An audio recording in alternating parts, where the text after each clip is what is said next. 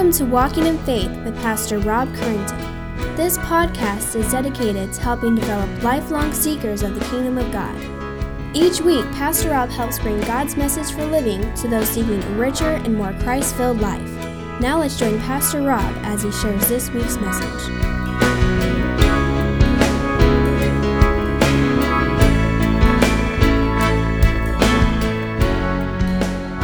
Father, thank you for this blessed day. And I thank you for all those who took time out of their busy day and season to come just to worship you. And Father, as the angels sing, let us also sing. Father, as the shepherds hear, may we also hear and obey. And Father, may we respond as the world rejoices that Christ has come with us. Be with us this morning.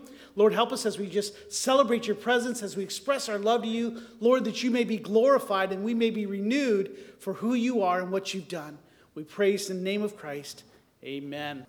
You know, when there's always these things, many times when you think, you know, you, you count your blessings and the gifts that God has given you. And today we get to celebrate one. I don't uh, sing his praises much, and I know he wouldn't want this because we're going to point to Christ, but I'm thankful for Dustin and for Sarah. They're just a gift that keeps giving, and it's a wonderful opportunity to, that I was able to give and say, hey, could you do this Christmas service? It's a big day, and uh, with no pressure on. We're talking about this Christmas day, what Christ has done for us. And he's going to come and share from us from the Word. So, with no applause, but with just our hearts and Bibles open, I'm going to ask Dustin to come and just share with us from the Word of God. Merry Christmas. You're welcome, by the way, for just me and Sarah. Oh, well, it's a good morning. Um, this morning we're going to be talking about Pleased as Man with Men to Dwell, a winter holiday sermon. Just kidding. I just trigger any of you? I hope so. Okay. If you don't get it, talk to me later. By the way, does anyone still have any shopping? No, really last minute people? All right, just checking. Well, good morning. Merry Christmas. I'm so glad to be here with you on this joyous morning. Um, spirit in, in the sanctuary this morning. Um, it's such a great blessing to gather as the body of Christ on this very morning on which we celebrate the birth of our Savior. It's Christmas. We're here. It's the climax of the whole Advent season. And if you were with us last night, we were spending some time meditating on the meaning of the four weeks of Advent through the four candles that represent this period of waiting, um, awaiting the coming of the Messiah. And so we meditated on the hope that the birth of Christ brings, the, the preparation that is necessary to receive him, the joy that the birth of Christ brings, and the love of God which is seen through the sending of his Son. And so maybe last night you had a, a time of reflection. Uh, maybe you tried to kind of reorient yourself to the true meaning and joy of Christmas. Maybe through the grace of God you succeeded in that. Maybe you didn't, though. Maybe you're feeling distracted in this season, just being so caught up in everything that comes with Christmas here, kind of in America, that you've lost sight of what exactly we're celebrating it and why we're doing it. I know I, I felt this way. I mean, there's, there's just so many things going on during the season, good and bad, that it's easy to lose sight of the importance and significance of what this entire season means. And so I think of some of the things that distract me sometimes from the true meaning of Christmas. Uh, sometimes it's good things like just all the food that comes around this time of year cookies, candy canes, kids, you know what I'm talking about maybe a Christmas turkey or a ham, those Starbucks drinks that everyone spends a fortune on.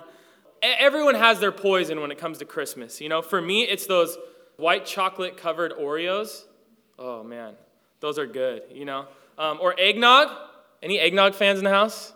Okay, like two. All right. I, I like it. Um, I don't know what's wrong with the rest of you.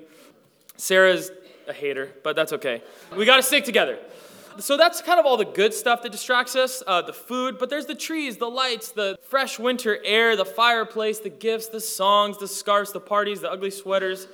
And there's just a lot of good things that come with Christmas. And there's nothing wrong with those things. It's okay to enjoy those things and be happy with them. Those are kind of the seasonal things. But if we give them a priority, they can distract us from the true meaning of Christmas. And at the same time, there's a lot of stressful things that come with Christmas the stores, the lines, the parking, the traffic, the stress of the last minute shopping, the stress of finding that perfect gift, the money being spent, and for some people, terrible family situations. Some people, it's loneliness. They say that Christmas, for a lot of people, is the most depressing season of the year.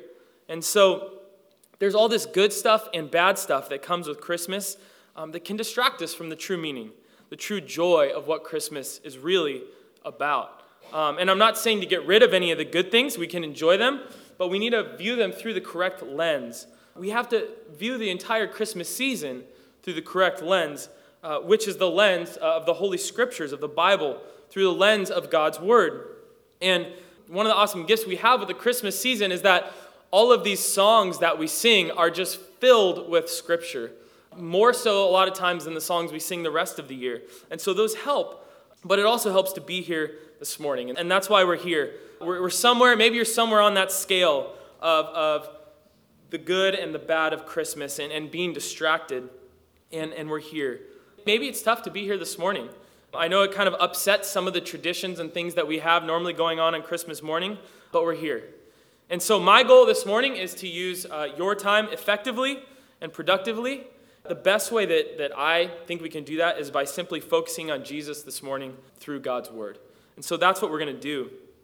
I, was talking to Nicole this week, and we were kind of talking about just how travel and just all the, you know, just kind of how this upsets the normal things we do on Christmas morning. And she, she said something really great that kind of stuck with me as I was preparing the sermon. She said, You know, but it will be cool to have a unique time on Christmas morning to kind of reorient ourselves to the true meaning of Christmas. And I think that's key. And, and that's what I want to do this morning. So, as, as we're looking at God's word this morning, be asking God, how, how can I reorient myself? How have I been distracted this season? Um, and, and how can I focus more on you and on what you have for me this morning, God? And so let's do that. And with that, would you pray with me? Heavenly Father, Lord, I pray that you would grant this morning that we would engage in contemplating the mysteries of your heavenly wisdom with ever increasing devotion this Christmas season, Lord, all to your glory and our edification. Amen. Now, to accomplish that goal, that, that goal of reorienting us to the importance of Christmas, I want to take a look at a uh, not untraditional piece of scripture, but one that often gets left out in my mind during the Christmas season. Most Christmas sermons are from Matthew or Luke, right? You get the kind of the, the Mary and Joseph, the shepherds, the angels, the innkeeper, the wise men, and Frosty. I'm just kidding. That's a different Christmas story. Um, but we're not going to be talking about that this morning. Matthew and Luke obviously are important. They look at the birth of Christ, kind of from a historical perspective or from a human perspective, you might say. Um, but this morning, I want to look at the entrance of Jesus into the world from God's perspective, or more of a theological perspective. So we're going to take a look at what it means that God came in human flesh. What, what does it mean that the, the Son of God was born as a man? And so, to reorient us, to, to reorient you and me, we're going to look at one kind of main truth, and that's this. The mystery of Christmas is this that Jesus Christ, the eternal Word of God, became a true human to show us what God is like. That's kind of where we're headed this morning. In other words, maybe another way to say it would be Jesus came down to earth to explain God to us. God, without ceasing to be God, became a human to display for us his character. And so, to see that, we're going to look at the very first chapter of the Gospel according to John.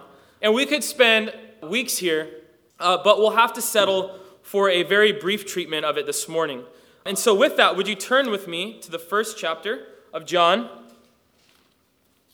And so we're just going to see some things here in John that I think will be helpful to us to reorient ourselves to the, the correct view of Christmas. And the first thing we're going to see is that Jesus is by very nature God. Jesus is by very nature God himself. Now, this is a simple statement, but not so easy to understand, maybe. What God is, Jesus is. And so look at John 1 1 through 5. John writes, In the beginning was the Word, and the Word was with God, and the Word was God. He was in the beginning with God. All things were made through him, and without him was not anything made that was made. In him was life, and the life was the light of men. The light shines in the darkness, and the darkness has not overcome it. And what we see in this verse is that the Christmas story started before time ever began. Before creation even happened, the Christmas story started because the Christmas story starts with Jesus, and Jesus has always existed. Now, just in verse 1, John is communicating so many things about Jesus. He calls him the Word of God, and basically, what that means is that Jesus is God's communication. Um, and, and so let's, let's break it down. Look at the things we see, just even in this first verse. First, Jesus has existed eternally, forever. He always existed before anything was ever created.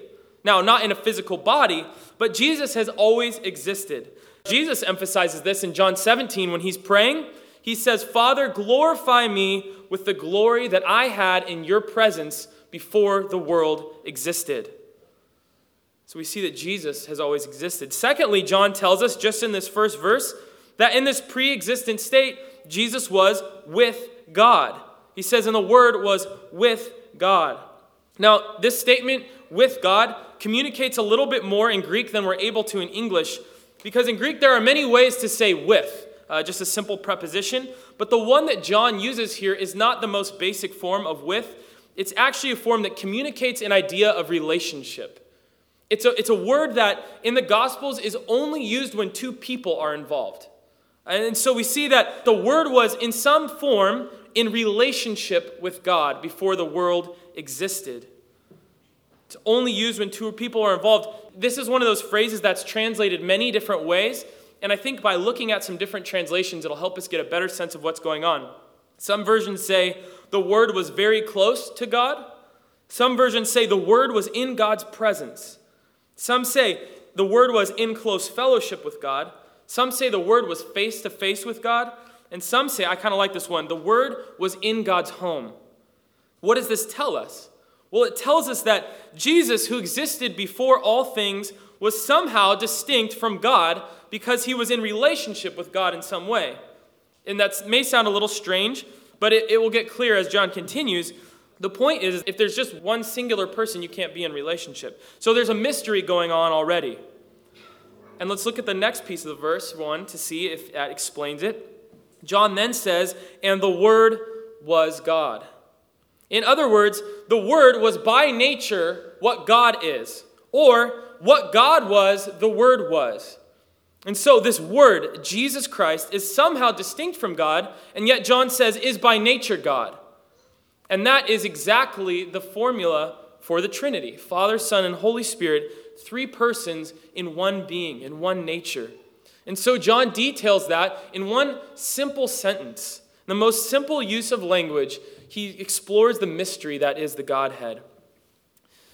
Uh, so far, in one sentence, we've seen that John has told us that Jesus has existed always, that he was with God, and that he is God. Now, if you're not convinced yet of what John's saying, he gives us even more proof. Look at how he continues. He says, All things were made through him, and Without him, not anything was made that was made. And it sounds redundant because it is. John is trying to make the point that look, nothing came into existence except through Christ, except through Jesus, except through the Word of God. Think about it. Think about creation in Genesis. How does God create? God creates by speaking. Jesus is the Word of God. You see the connection there. When God created, He said, Let there be light. He said, this is all through Jesus. John is telling us that the entire universe exists because of Jesus. Every molecule, every rock, every plant, every animal, every human exists because of Jesus Christ. And Paul makes this same exact point in Colossians 1:16 when he says this, for by him he's talking about Jesus, for by him all things were created, in heaven and on earth, visible and invisible, whether thrones or dominions or rulers or authorities, all things were created through him and for him. And this is the united testimony of the entire New Testament. The man, Jesus of Nazareth, who walked this earth 2,000 years ago, was himself God in the flesh. This is foundational to the Christian faith.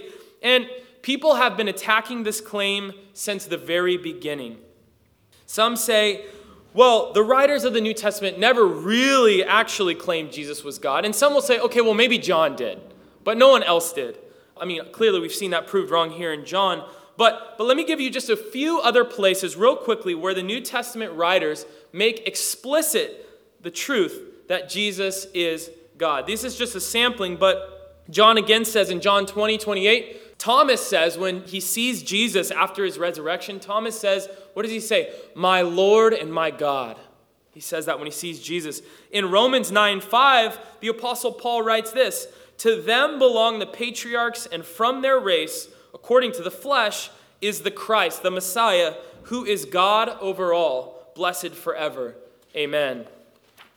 In Titus 2:13, the apostle Paul writes this, waiting for our blessed hope, the appearing of the glory of our great God and Savior, Jesus Christ, who gave himself for us to redeem us from all lawlessness.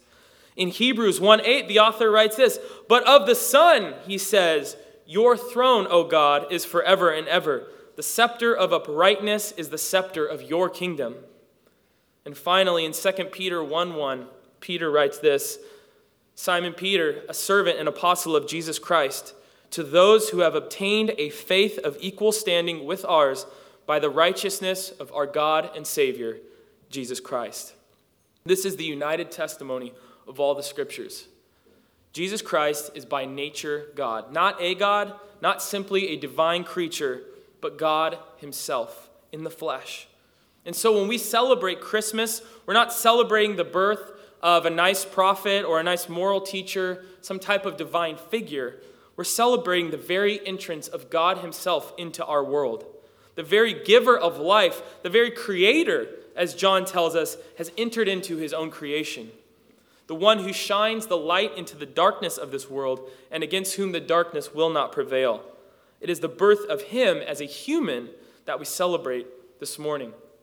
So, where does John take us next? I mean, he's told us about this divine witness, and now he's going to tell us about a human witness to Jesus Christ, which brings us to our second point this morning that Jesus is the promised one.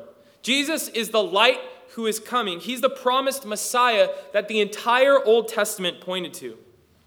So let's look at look at John 1, 6 through 8. It says, There was a man sent from God whose name was John, talking about John the Baptist.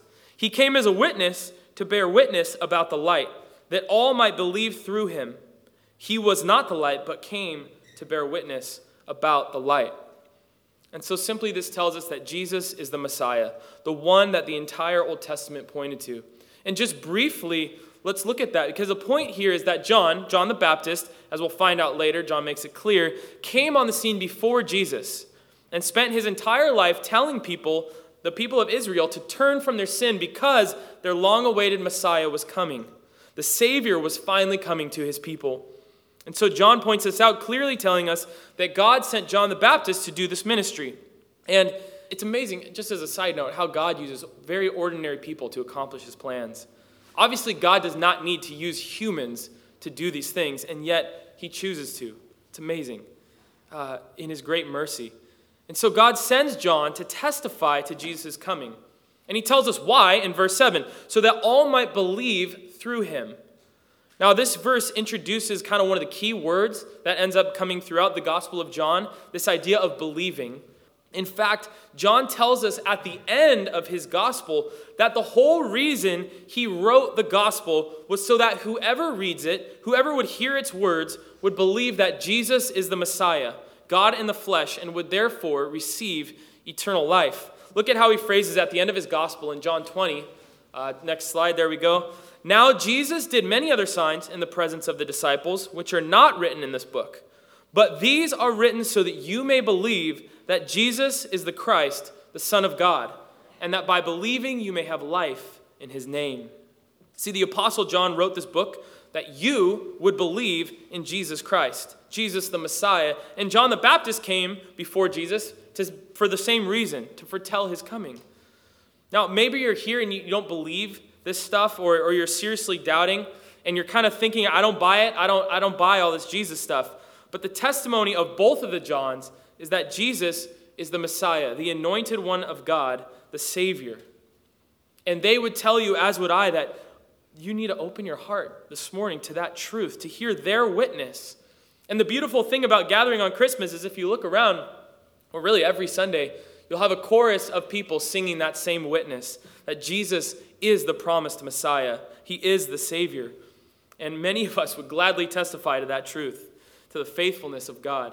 And so, John tells us that Jesus is by nature God, that He's the promised Messiah. But then the question arises well, what should our response be?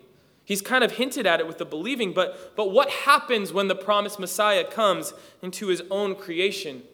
And that brings us to our third point is that Jesus is rejected by some and received by others. When Jesus is presented, when, when he finally arrives here, he gets rejected. Some reject him, ultimately killing him, yet others believe. They believed what he said, they trusted him. We see this in John 1 9 through 13. It says this The true light, which gives light to everyone, was coming into the world. He was in the world, and the world was made through him, yet the world did not know him. He came to his own, and his own people did not receive him. But to all who did receive him, who believed in his name, he gave the right to become children of God, who were born not of blood, nor of the will of the flesh, nor the will of man, but of God. And so verses 9 through 10 reflect the fact that Jesus has been coming into the world since the beginning. In other words, this has always been the plan. It's not plan B. And we saw this when we, we talked about that Jesus was prophesied from the entire Old Testament. He's always been coming. God has been preparing for his arrival since the beginning. We see this right in the beginning of the third chapter of Genesis. Right after the fall of man, God promises Eve that one day one of her descendants will crush the head of Satan. This was always the plan. And so Moses testified to his coming. Joshua testified to his coming. The sacrificial system in, in Leviticus foreshadowed his coming. All of the prophets testified to his coming. The story of the Bible from the beginning of Genesis to the end of Revelation is the story of the coming of Christ. The Messiah, Jesus of Nazareth. Really, the entire Bible is the story of Christmas. And so he was coming. Jesus was coming. God was preparing to enter into his creation. But he was always in the world. I mean, God created the world. Just, John had just told us that everything was made through Jesus. And so, in some sense, he was always in the world because the world was made through him. All of creation is pointing to his existence and pointing to the existence and nature of God. And yet, despite this, the world, John says, did not know him did not recognize him, did not acknowledge him. And, and it seems crazy, but this is the truth that the creatures that he created refuse to acknowledge him. Actually, more the truth is that they will not acknowledge him. They, they refuse, but that's not the end of it. Look at what John says in verse 11. He says, He came to his own, in other words, he came to his own people, his own household, but even they rejected him the people of Israel, in large part, rejected their king, their Messiah. He came to his own people and was greeted with cries of, Crucify him, crucify him. And so, what we see here in John is that the world is divided between two types of people those who reject Jesus and those who receive him. Those who say, Jesus, I do not believe you are who you say you are. I'm going to be the king in this life. And those who say, Jesus, I believe you are exactly who you say you are, and I acknowledge you as king. My life is yours. John says in his first letter that whoever refuses to acknowledge Jesus has called God a liar because they've said that you are not who you say you are. And so I want you to see this this morning that, that this act of rejection, of refusing to acknowledge Jesus, is not a, it's not a neutral act. In other words, people are not neutral when they refuse to acknowledge Jesus as Lord. John makes that clear later on in chapter 3, 19, when, when he gives us the reason that people reject Jesus. He says, And this is the judgment that light has come into the world, and people loved darkness rather than the light because their works were evil.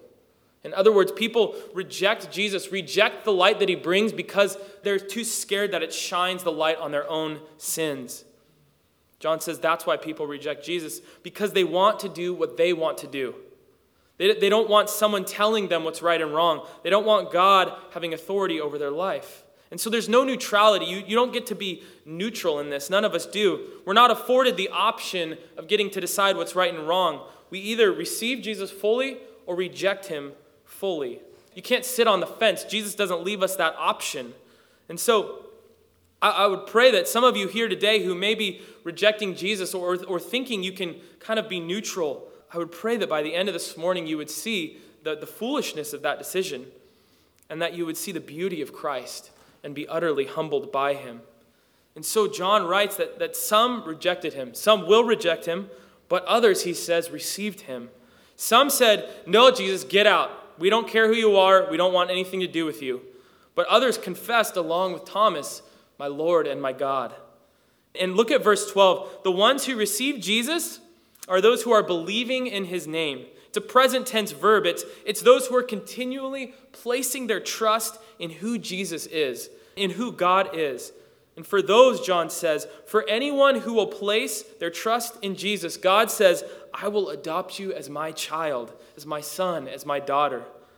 And look, John tells us who are those that believe? Who are those that trust in God? It's those who are born of God.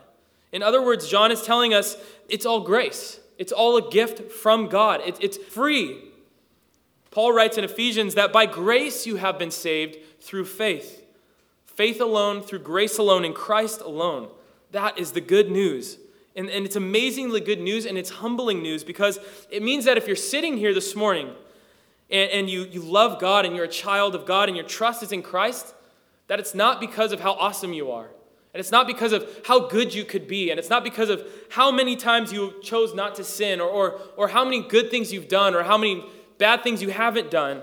It's purely by the grace and gift of God that you're sitting here this morning trusting in Him. And it's only because of His goodness that you know Him. And we say, Praise God for that. That is the message of Christmas, and that's something to celebrate this morning.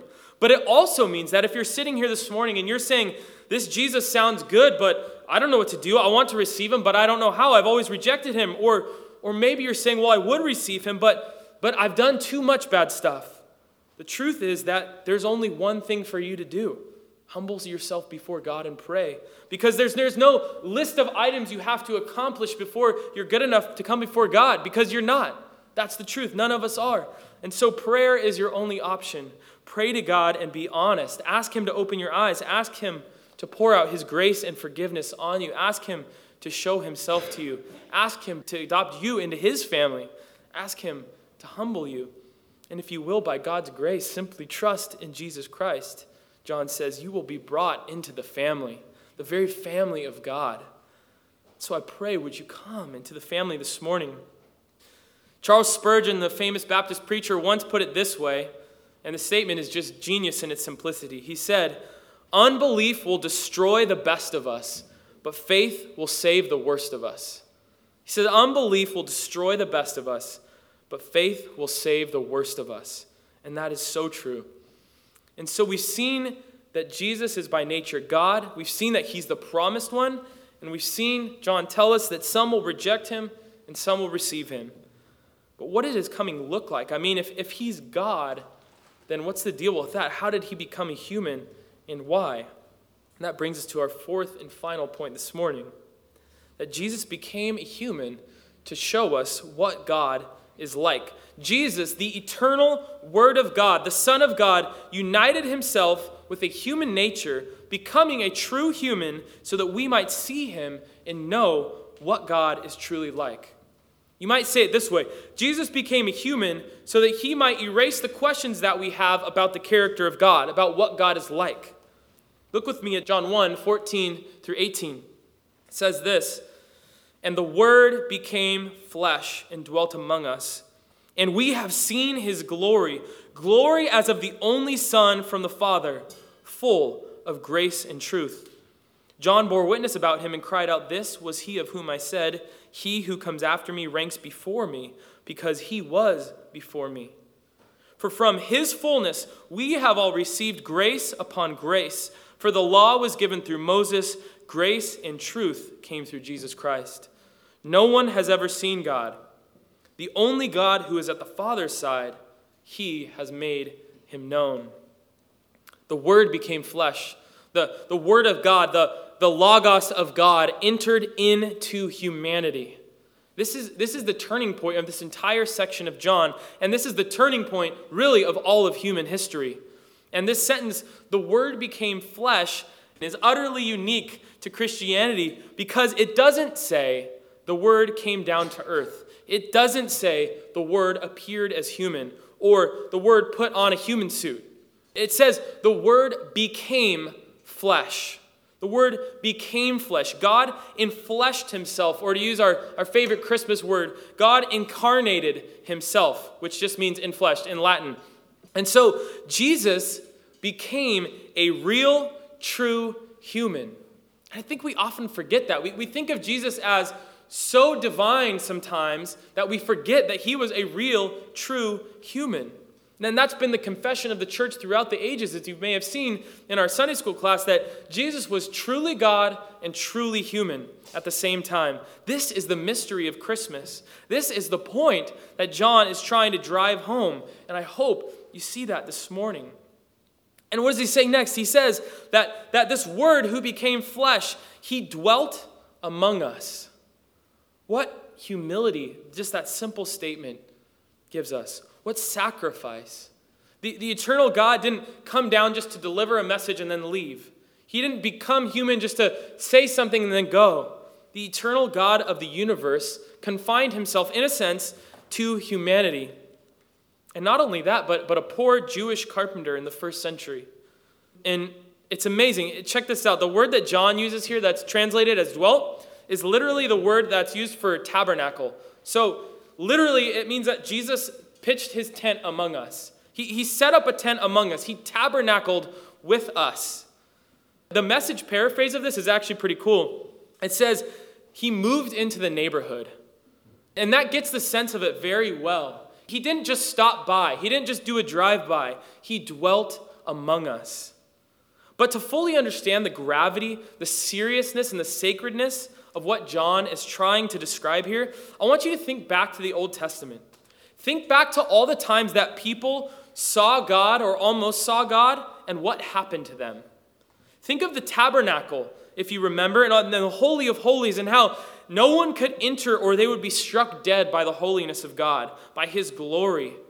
Think of Uzzah, who accidentally touched the ark and died on contact. Think of Mount Sinai, where God, it's a pretty funny episode actually, I don't know if you remember this, but God speaks to the people of Israel directly, and they tell, no, we don't like that. Go speak through Moses. We don't like when you talk to us because it's terrifying to them. They don't want God to speak to them because it's too scary. And so they ask him again, they say, No, no, no, you tell Moses what you want to tell us, and then he'll tell us. We like that better. Or what about the prophet Isaiah? In a vision, he merely sees the hem of God's robe, which Jesus says was him, by the way. And Isaiah says, I'm a dead man. He says, My sins are too much. I'm a man of unclean lips. I'm undone. All of this fear, all of this holiness because of our sin. We humans, you see, on our own initiative, cannot come near to God. So God came to us. But He didn't just come to us, He didn't stop there. He didn't just come to us, He became one of us. He, he became one of us. And so we, brothers and sisters, like John says, have seen his glory. And this is amazing because what John is describing here is that Jesus revealed the glory of the Father to us in a way that no one, nothing else, and no one else could. And we've seen it. Now, what is this glory? This glory is the character of God. This glory is the revelation of God to us showing us what he is like. Remember what happened when Moses asks God up on the Mount of Sinai, he says, God, show me your glory. That's all I want. I want to see your glory. And so God says, Okay, you want to see my glory? Well, I can't just show myself to you, you'll die. So here's what I'm going to do I'll put you in a cleft of the rock, I'll pass by, and then after I pass by, you can look. And so he does this. And what happens? We get one of the most foundational revelations of God. And so Moses asked God, Show me your glory. And what happens is this as God is passing by, God is declaring these words. And he says, The Lord, the Lord, a God merciful and gracious, slow to anger and abounding in steadfast love and faithfulness. That was Moses' experience. So when Moses wanted to see the glory of God, God said, This is my glory that I'm a God merciful and gracious, slow to anger and abounding in faithful, steadfast love. That's the glory of God. Who He is, is His glory. And John tells us here that Christmas is about this revelation of God in the person of Jesus Christ. He is the personal manifestation of the glorious attributes of God. He is full of grace and truth, John tells us, full of faithfulness, God with us, overflowing with grace upon grace for us, for those who will humble themselves before Him. And he simply intensifies it in verse 17 when John says, When God sent the law, he sent it through a messenger, Moses. But when God revealed grace and truth to us, he did it himself. He came down to us in the person of Jesus Christ. And just in case it's not clear, John gives us verse 18, which is really just echoing verse 1. Uh, but look at it. He says, No one has ever seen God the only God, in other words, Jesus Christ, who is at the Father's side, he has made him known. Look what he's saying here. He's saying, look, no one has ever seen God. So he says, in a sense, God is unapproachable. But Jesus, God himself, has shown us him. He says, God Jesus, God Himself, who is in intimate relationship with the Father, literally in the Greek it says, who is in the bosom of the Father, He has shown Him to us. He has made Him known. He has explained Him to us. And you may have heard this before, but that, that word that's translated as made him known is the word that we get the, the term exegesis from. The term to dig at the meaning and explain something. So when we're studying our Bibles and we say, we need to exegete this verse, it's we need to find the true meaning and, and tell someone else. It says Jesus is that of the Father to us. He is the explanation of God to us. He is God's self interpretation, self revelation. It's God's answer to the question, What is God like? It's the person of Jesus. And remember what Jesus said to his disciple Philip. When Philip asked Jesus to show him the Father, Jesus said, Philip, don't you get it? If you have seen me, you have seen the Father. And that is what I want you to see this morning. And that is what Christmas is about. Jesus is the self revelation of God, the self interpretation of God. If, if you want to know what God is like, look at the life of Jesus. That's the point. The deeds and words of Jesus are the deeds and words of God. Every word, every action that Jesus did and said reveals something about us, reveals something about God to us. He became one of us so that he might bridge the gap between us and God. And so God has revealed himself to us. And so you say, you want to know what God is like? Read the rest of John's gospel. Look at the life of Jesus, and what you'll see is you'll see him walking among humanity, healing the sick, forgiving sin, casting down the corrupt religious leaders, preaching against sin with both grace and truth. You'll see him casting out demons and feeding the hungry and teaching. But ultimately, friends and brothers and sisters, you'll see him go to the cross, condemned to die a slave's death, and you'll see him suffer the farthest depths of emotional and physical pain, taking our place on the cross, paying for the sins of his people. And just when it seems as if all hope is lost, you'll see him resurrected from the dead in glory and power. And so when you look at the life of Jesus, you see the character of God on display for all to see. God overflowing with grace, truth, and love to those who will humble themselves and come to Him. God who is forever faithful to His people. God who displayed His love by sending His only Son into the world to save those who would believe in Him. Not a God who is distant, but Jesus Christ, God with us. That is what Christmas is all about. That is the glory of God in the gospel, that the mystery of Christmas is this that Jesus Christ, the eternal Word of God, became a true human to show us what God is like. And so, if you're in Christ, if you're a child of God, that means it's time to celebrate and worship. That is your response. That's our response this morning, this season, and for all of life celebration and worship and obedience. Praising the God who loves us and whom we love. And that is it. We reorient ourselves this morning to Him. We lift high His name. We go tell it on the mountain. And we sing as we did and Hark the Herald Angels sing, Veiled in flesh, the Godhead see. Hail the incarnate deity, pleased as men with men to dwell, Jesus, our Emmanuel. But if you're not in Christ, if, you've re- if you have not received him, if you have not welcomed him, if, if you've rejected him, it kind of places you at a crossroads because you need to respond. You don't have a choice of not responding. What will your response be? You can't remain neutral. You either humble yourself and rejoice along with us, or turn your back on God and go your own way. One results in salvation, one results in condemnation. There's, there's no third way. But either way, John has said, and Jesus will say the same you cannot claim ignorance, and you cannot claim that God never revealed himself, because God has displayed himself in the person of Jesus Christ for all humanity to see, and he is full of grace and truth. And so today I pray that you would heed the words of Jesus' very first sermon repent and believe the good news. Let's pray. Heavenly Father, we glorify you this morning, Lord. We worship and praise you this Christmas morning. Father, that you would send your Son to become one of us, to take on human flesh and become a true human, identifying with us in every way. Father, we praise you and thank you for that. Lord, the mystery just blows my mind, Father. And I pray that we would all sit in awe this morning of your goodness and your faithfulness and your grace towards us. Lord, you have lavished your grace upon us, and for that we worship and thank you. Lord, we simply praise you. And, and as we go this morning, Father, as we open gifts, as we eat, as we just talk and, and hang out with friends and family, uh, Lord, or as we just sit, Lord, I pray that we would reflect and worship you. God, we are forever grateful to you. And Lord, I pray for anyone here who, who does not know you, would you reveal yourself to them?